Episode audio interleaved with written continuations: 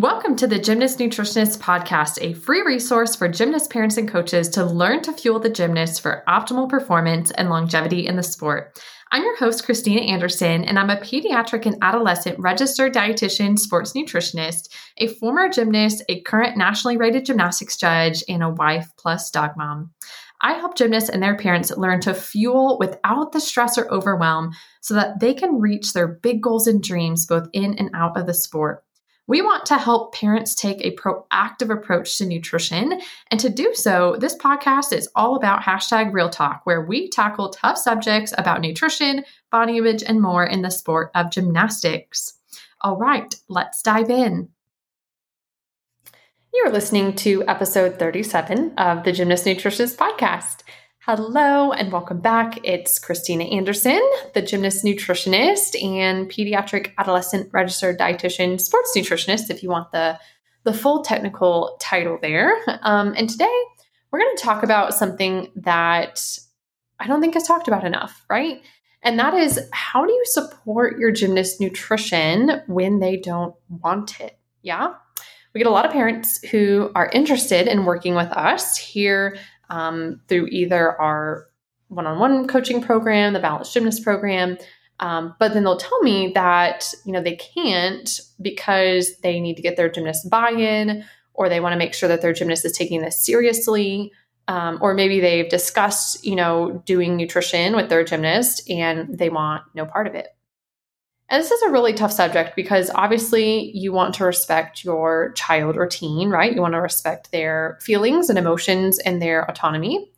And at the same time, especially when we're talking about, you know, adequate fueling and underfueling and injuries, those are all safety concerns. And those are very different than you as a parent nagging your kid to eat the broccoli, right? Like that is um, a would be nice, right? Versus making sure that your gymnast is properly fueled so that her body can repair and recover day in, day out, can support her training. Like I said, all of those are safety issues and really aren't up for discussion. So, I want to tell you kind of two different stories from my own life as a gymnast. Um, one, which went very poorly for me in terms of uh, my parents just letting me do my own thing. And the other story where I am super glad my parents stepped in, even when um, I fought them and I didn't want support. So, the first story is I think about when I was 16. Um, I was really struggling with food and my body as a gymnast. Um, definitely had disordered eating. I had lost a ton of weight. Gym was not going well. I was injured. Coach had threatened to pull me out. Um, so we saw the pediatrician and they were like, yeah, you know, eating disorders are a really slippery slope. Um, we're going to refer you to the local eating disorder treatment center and you can, you know, meet there with a therapist, dietitian, whatever. So I, at the time, was absolutely not about it. Um, even the word eating disorder completely freaked me out. And even though I knew I was struggling and had a problem, um, honestly, it was just the the stigma, you know, of even having that kind of label that I was just, you know, that was earth shattering to me. So my parents did make appointments for me, and I remember seeing the therapist twice. And then through that, I saw their dietitian twice, and it was just a not great experience. And it's not because, you know, these professionals were bad or whatever. Um, I do think that neither of them really understood working with gymnasts and working in gymnastics. I mean, it's certainly a whole nother culture. Um, and you really do need to know the sport and what gymnasts are going through to really give them the, the best care, in my opinion.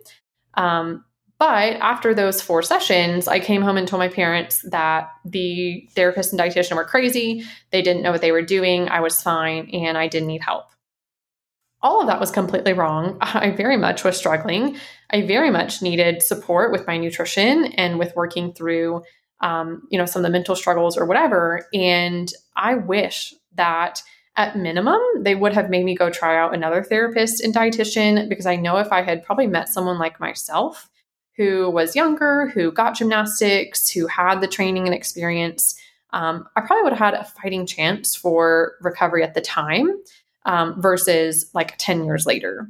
And I don't fault my parents because obviously they did the best they could at the time with the information that they had. And I know for them that that whole situation was also just pretty wild. You know, it's really hard as a parent to watch your kid struggle with food and body, which is it's so esoteric, you know, compared to like a physical injury, right? Like a broken leg or something. And so, um, you know, I know that they weren't on the same page, you know, when it came to me and what was happening. Um, I think my mom was probably more like, yeah, she's really struggling and she needs support. But I was daddy's girl and dad was the gym dad. Like he always picked me up from practice. He took me to comps. He had done gymnastics a little bit in college, um, just kind of recreational. So we kind of shared that bond.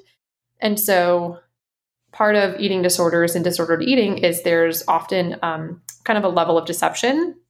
So I definitely had kind of had him wrapped around my finger and kind of had him fooled that I knew what I was doing with my nutrition. I knew what I was doing with all the extra training, even though I was like slowly killing myself. So all that to say, um, that's one scenario where even though, you know, I was kicking and screaming and, you know, didn't want to go to the therapist and didn't want to see the dietitian and try to convince everyone I was fine, um, I really wish that they had stepped in when I was really unable to make an appropriate decision for myself. And part of that was just um, the immaturity of being a 16 year old. You know, yes, a lot of the gymnasts I work with at that age are incredibly mature, right? They act well beyond their years, but at the same time, like they still are young adolescents.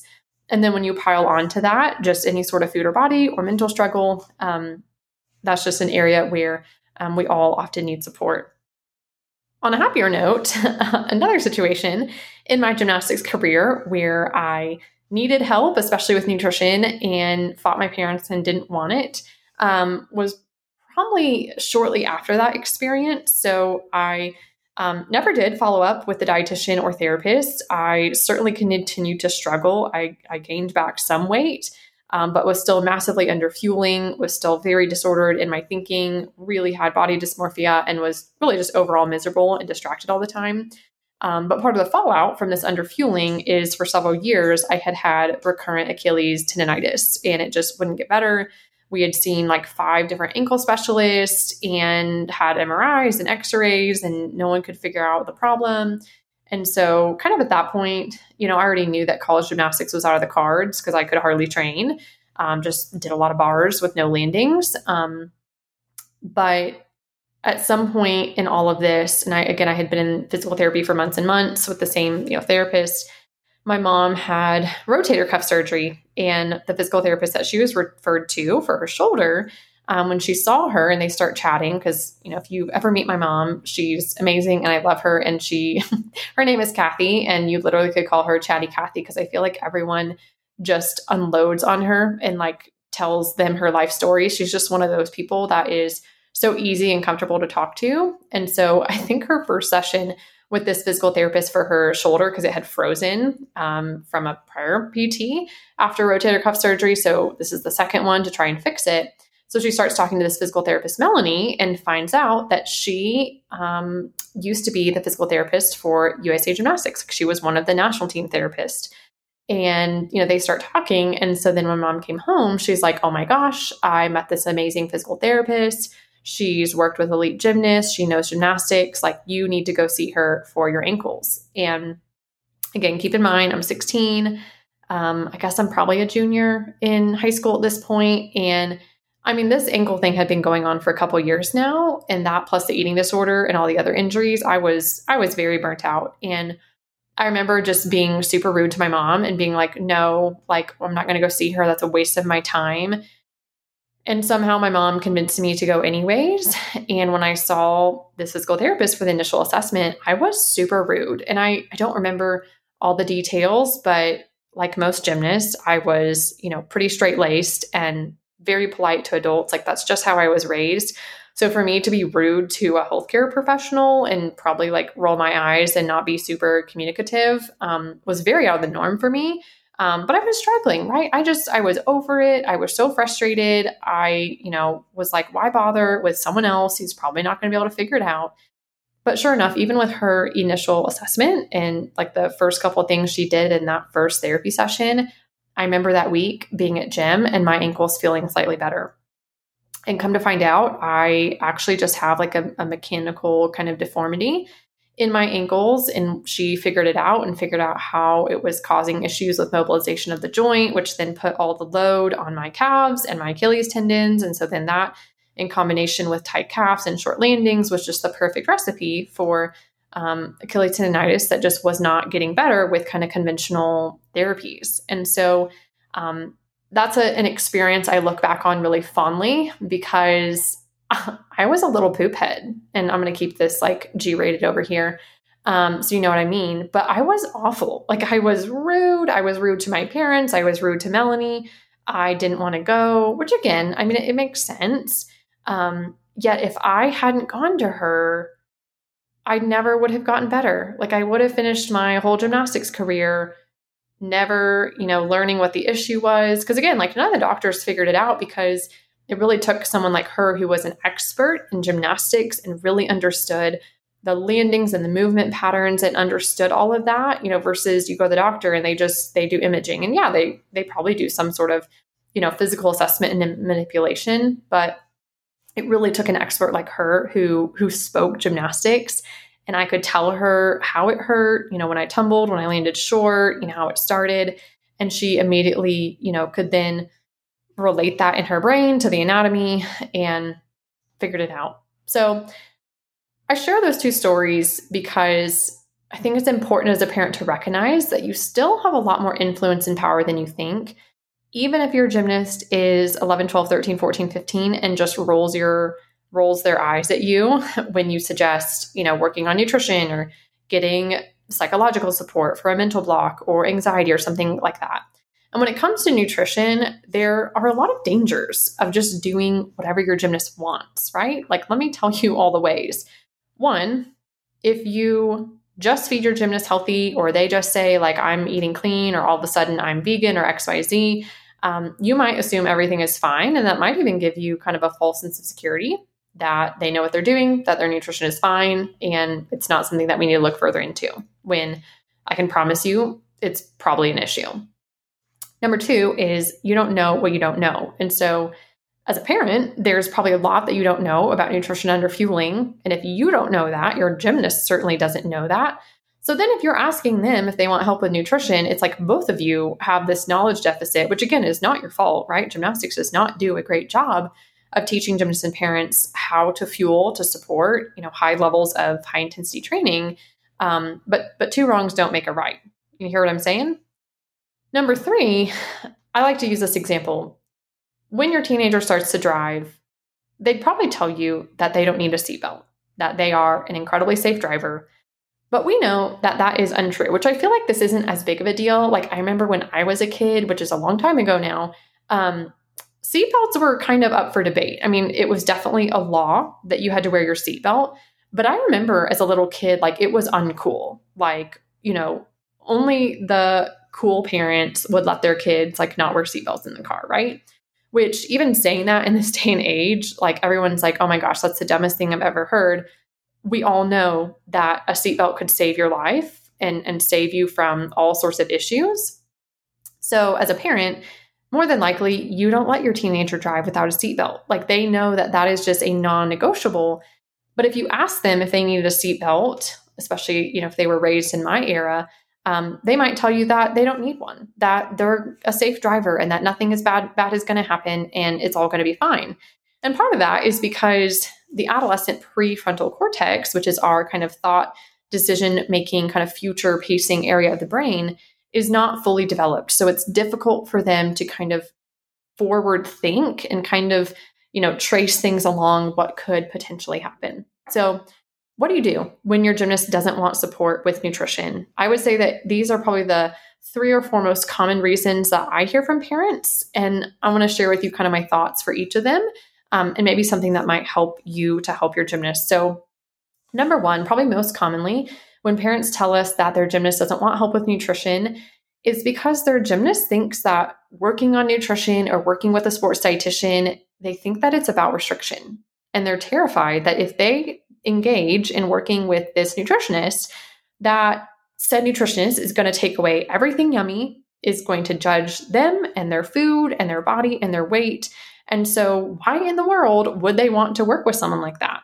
And unfortunately, um, that experience is still all too common in the sport world and the gymnastics world. There are unfortunately some very bad people out there that you know, we'll put your 10 year old kid on a rigid diet that will tell your 11 year old that they can only have a cheat meal once a week or that they can't eat any sugar. Like, I can't tell you how many gymnasts I work with at 15 or 16 who have had disordered eating for years and years because of the nutritionist that their parents hired when they were younger.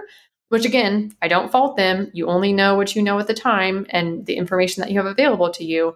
Um, but we work with a lot of gymnasts who have previously had a really bad experience or um, they've just heard a lot of kind of negative things about working on nutrition or working with a dietitian. So, why would they want that?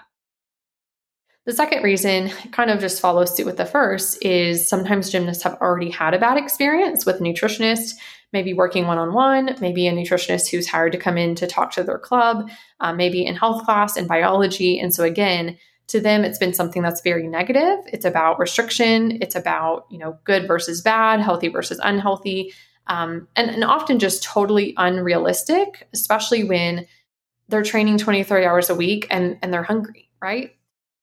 The third reason why your gymnast may not want support with nutrition is because of how food and bodies are talked about in the home. Um, I have a lot of parents who don't want to bring up nutrition because they're worried that if they even mention it, that their gymnast is going to assume that the parent thinks something's wrong with food or their body, which could come from the parent's own experience. It could come from teammates. Like there's all sorts of reasons that could kind of crop up. Um, but again, that's why we have to frame nutrition around fueling for performance, right? This is about performance nutrition. It's about adequacy. It's about making sure that your gymnast's body has all of the nutrition and the building blocks available to it to grow and develop, repair, recover, and adapt or get better and stronger from their training. The whole point of working on nutrition is to help your gymnast to progress in the gym, to feel good in her body, and to stay healthy. And all of that is in support of her or him reaching their goals. But again, because of maybe previous experiences or experiences of other people they've heard about, or even just seeing things on social media, um, it makes sense that either parents are worried if they bring it up, it's going to give their gymnast a complex, or the gymnast is already concerned and you know won't even go there in terms of discussion. The fourth reason that often we see gymnasts, you know, don't want to work one-on-one with nutrition or just don't even want their parents to join a nutrition program is because they're worried that they're just going to get nagged at. And like I said earlier, there is a big difference as a parent between, you know, nagging your kid about eating their broccoli versus making sure that they're eating enough to keep them safe and keep them healthy and allow their body to repair and recover. Um, no one's going to argue that you know broccoli is you know unhealthy, right? Of course, broccoli is good for us, but I can assure you that if your kid is under fueling, it doesn't matter how much broccoli they eat. That that's not going to be enough to help them repair and to recover. So even when we work with some of the pickiest eaters, and I'm I'm saying these kids even meet criteria for um, clinical diagnoses of things like ARFID, which is avoidant restrictive food intake disorder. You know, for those situations, I'm like, look, there is no pressure here. I don't care if you ever eat a vegetable. The most important thing is we have to get you fed. And for a lot of these kids, they really do only have maybe 10 or 15, maybe 20 foods that feel safe to them and that are acceptable. And their parents know that they're picky and they've been chastised about it for years and years and years. And so for them, it's such a relief when I come in and I'm like, look, I think it's awesome that you eat these 10 foods there's a variety of protein, carbs, and fat here. Like we can make that work. You know, is it ideal to eat the same thing every single day? No. Is it ideal to never eat a fruit or vegetable? No. But the bigger priority here is making sure that they're fed adequately. And kind of on a tangent, something that people don't know about picky eating is that if your kid is underfueled, the brain is going to perceive new foods as a threat. So if you already have a picky eater and now you're nagging them to eat clean or eat the broccoli or whatever, you're only making the situation worse because in their underfed state, their brain is perceiving those foods as a threat. So, yes, it is great to have a long term goal of helping them to expand their dietary variety, to learn to eat the fruits and vegetables and all the things. But that can't happen until we close the recovery gap and make sure that they're properly fed to begin with. Now, on the flip side of that is the, the whole concept of safety and adequacy. And it is your job as a parent, it is your duty and responsibility to ensure that your gymnast is getting enough nutrition to be safe at three to four, five hours of practice a day, five to six, seven days a week, and make sure that they're getting enough nutrition to repair and to recover. Because here's the deal at 10, 11, 12, 13, 14, 15, 16 years old, they are not mature enough to be able to step back and look at their growth charts and look at their nutrition and look at their development and look at their performance and make an educated decision about whether or not they're eating enough to support that, right? That's going to come from your assessment. It's going to come from working with a trained sports dietitian, with pediatrician's input. And just like it's your job, you know, if they have, you know, some sort of illness and they have to take a medication, it's your job to make sure they take that medication no matter how much they hate it, no matter how much they detest it or are kicking or screaming. If that is a life saving medication, you're going to do everything in your power as a parent to make sure that they take it. And that's the view that we need to have on the whole concept of adequate fueling and safety, right? It's your job as a parent to make sure that your kid is going to practice fully fueled so that her brain and body have the best fighting chance of keeping her safe when she or he is engaging in really dangerous skills, right? I mean, I think we often forget about the level of risk that is involved. Um, there have, you know, been tragic injuries over the years that, again, often injuries are accidental and have nothing to do with nutrition. But at the same time, there are a lot of injuries that do relate to underfueling. And even just when the brain is underfueled and it can't make um, those split second decisions, you know, as quickly as needed to keep them safe. So, this is something that we teach in our programs in our one on one coaching. Um, we call it emotion focused coaching of how do you hold the space for your gymnast? How do you support them in making sure that they're eating enough, even when it's hard, even when it's challenging, even when they're giving you some pushback? In the perfect world, gymnasts would be bought in in terms of working on nutrition from the onset. But sometimes they need a little bit of coaxing to buy in along the way. And what I often find is that even if they're resistant at first, just like I was about seeing the physical therapist for my Achilles tendons, when they see and feel themselves feeling better and performing better with the right nutrition, often that is what is needed to get them a little bit more buy in. So, the good news is that you still have a lot of influence as a parent. There is so much that you can do with their nutrition behind the scenes. You are still the one that is buying food, you're preparing the food, you're bringing them the food. Um, and, and I think that is something that we shouldn't overlook. I mean, yes, most gymnasts are incredibly mature beyond their years, but even for my elite gymnasts, honestly, their parents may play an even bigger role in their nutrition, at least in the provisional part um, because they are so incredibly busy. So, if you'd like support with helping your gymnast, if you have gotten some resistance from your gymnast in terms of you know wanting to support them with nutrition, but they're not sure, um, maybe you've had a bad experience before, I really encourage you to reach out. Um, I will tell you that parents who go through our self paced course, who do our program, will say that our approach to nutrition is a breath of fresh air it's realistic, it's sustainable. Um, it's what I kind of describe as the B plus approach to nutrition, where I don't believe that nutrition is perfect. I don't. I don't think it can be. That's it's impossible. And I think nutrition has to work for you. It has to work for your gymnast. It has to be something that we enjoy and that we can do day in and day out.